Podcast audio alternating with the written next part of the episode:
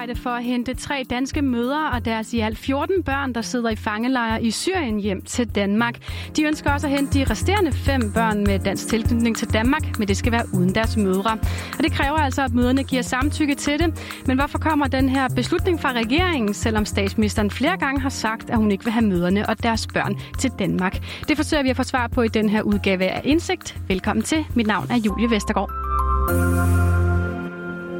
Tilbage i marts måned, der nedsatte et bredt flertal i Folketinget en taskforce med navnet Taskforce Evakuering til at komme med anbefalinger til, hvad der skulle ske med mødrene og deres børn.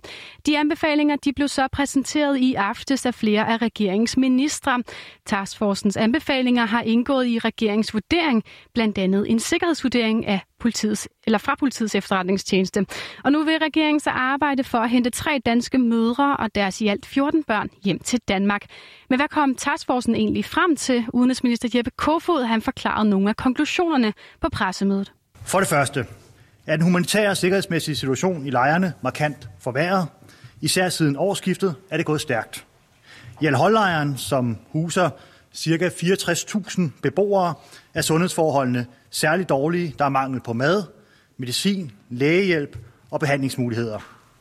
I den mindre af Al-Roslejr, som huser ca. 2.200 beboere, er forholdene bedre, men stadig mangelfulde. Samtidig er der en øget risiko for, at de danske børn i lejrene kan blive radikaliseret. For det andet øh, har speciallægerne konkluderet, at ingen af de 10 tilsete børn har akut livstruende sygdomme, men alle de tilsete børn udviser symptomer på angst, og flere af børnene er underernæret. Sundhedstilstanden er generelt dårlig og bekymrende. Fortsat ophold vil forringe børnenes øh, behandlingsmuligheder og prognose i væsentlig grad. Der er ikke adgang til den fornødne udredning og behandling lokalt i lejrene. Regeringen har på den baggrund besluttet at tilbyde at evakuere de 19 børn, som er omfattet af taskforcens arbejde. Men hvem er de kvinder og børn, der sidder i lejrene? Udenrigsministeriet kender til 19 børn, der enten er født af eller har tilknytning til danske eller tidligere danske statsborgere, som altså opholder sig i de to fangelejre Al-Hol og Al-Rosh i Syrien. De er børn af seks mødre. Tre af de seks mødre har fået frataget deres danske statsborgerskab administrativt. De tre andre, som er danske statsborgere, de er blevet afskåret fra bistand fra udenrigstjenesten. Børnene er mellem 1 og 14 år, og ni af dem er født i Danmark, mens de resterende 10 altså er født i konfliktzonen. Justitsminister Nick Hækkerup han forklarede, at regeringen handler på baggrund af PET's vurderinger.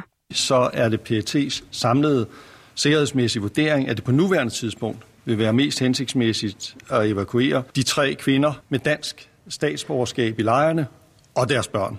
Det er en vurdering, som øh, regeringen handler på. Det gør vi, fordi vi ønsker at passe på Danmark og det gør vi, fordi vi ønsker at passe på danskernes sikkerhed. For så vidt angår de tre kvinder uden dansk statsborgerskab og deres fem børn, så har regeringen truffet beslutning om at tilbyde at evakuere børnene uden deres mødre. Det forudsætter samtykke, som det er op til møderne at give. Og det vurderes altså for den her taskforce, at det kan blive svært at få. Så lad os først lige fokusere på dem, der nu har udsigt til at komme til Danmark. For dem er det ikke lige frem rosenrøde udsigter. Der venter nemlig børnene et stort genopretningsarbejde. Det fortalte Social- og ældreminister Astrid Krav.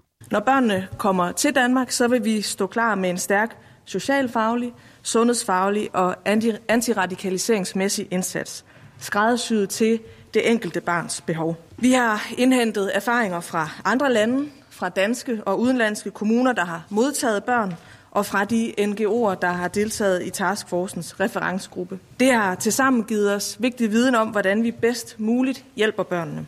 Og så er der jo forældrene. Her vil man tage udgangspunkt i, at de tog ned for at assistere en terrororganisation, og et terrorregime lød det i går på pressemødet.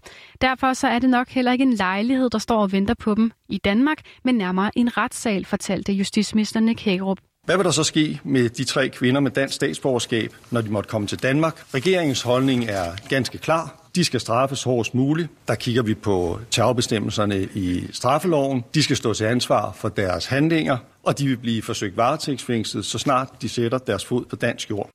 Og fra Christiansborg og de danske politikere skal vi til en, som faktisk har været i lejrene, nemlig Najib Kaya, der er journalist og har været med til at skrive flere artikler om det her emne.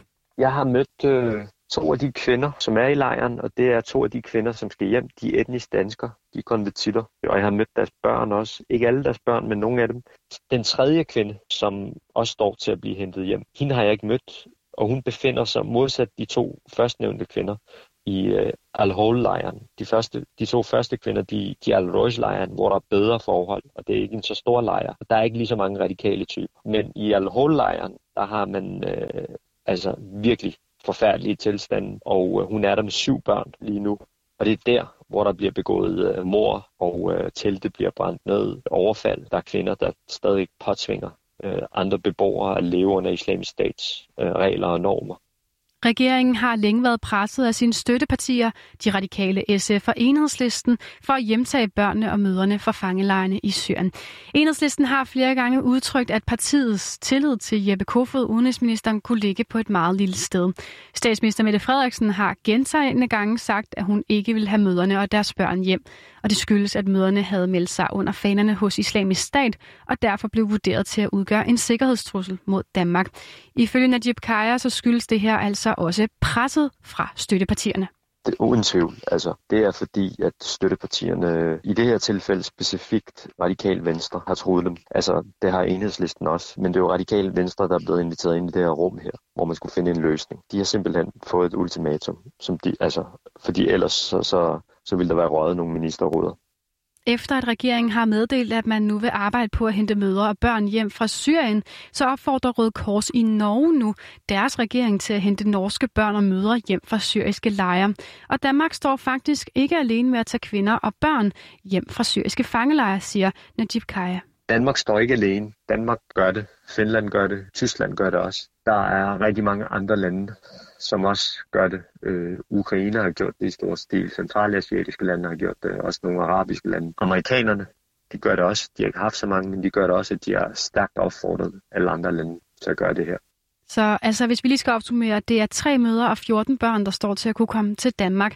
Det efterlader altså fem børn, som har dansk tilknytning, men hvor deres mødre ikke har. Og det er derfor op til mødrene nu at give den nødvendige samtykke, hvis de børn også skal til Danmark. For det skal gå, foregå uden mødrene. Nogle af kvinderne har øh, advokater, advokater, så der, og, og, og der er nogle, øh, altså, nogle processer, juridiske processer i gang. Der er eksperter, der siger, at fordi børnene har dansk tilknytning, fordi at, øh, at øh, nogle af dem er, er født i Danmark, at Danmark er forpligtet til at hjælpe de her børn her. Så er der så, øh, hvad skal jeg sige, regeringen, som mener, at øh, fordi at kvinderne har anden dansk, øh, anden statsborgerskab end det danske. At, det ikke er, at de ikke er Danmarks forpligtelse, men at de er andre landes forpligtelse. Så lige nu står vi i, hvad skal jeg sige, juridisk slagsmål i forhold til de kvinder, men også i et politisk, fordi der er også nogle partier, blandt andet, altså øh, øh, især enhedslisten, insisterer meget, meget stærkt på, at man skal tage dem alle sammen hjem. Så der er altså nogle kvinder med børn, der har dansk tilknytning i en lejr i Syrien, og kvinderne har altså haft dansk, undskyld, dobbelt statsborgerskab. Men er der ellers nogen forskel på de tre kvinder, og så dem, det er blevet besluttet at hente hjem? Altså den eneste forskel, det er, at de her kvinder har fået frataget deres statsborgerskab, øh, fordi de havde dobbelt statsborgerskab. Men, men, men dybest set, så har du den samme situation, hvor der er nogle børn, som også altså, risikerer at blive radikaliseret og vende tilbage til Danmark, når de er blevet ældre, og derfor også altså ud fra et sikkerhedsmæssigt aspekt, hvad skal jeg sige, hvor det er bedst, at man får dem hjem. Og derfor også er nødt til at tage møderne hjem. Men her mener øh, regeringen og oppositionen også, fordi at øh, der, altså, de, de, de, har, de har stærkere tilknytning til nogle andre lande. Med det så nåede vi faktisk til vejs ende for den her udgave af Indsigt. Udsendelsen var tilrettelagt af Tejs Eriksen, og jeg har været din vært. Mit navn er Julie Vestergaard, og jeg vil sige tak, fordi du lyttede med.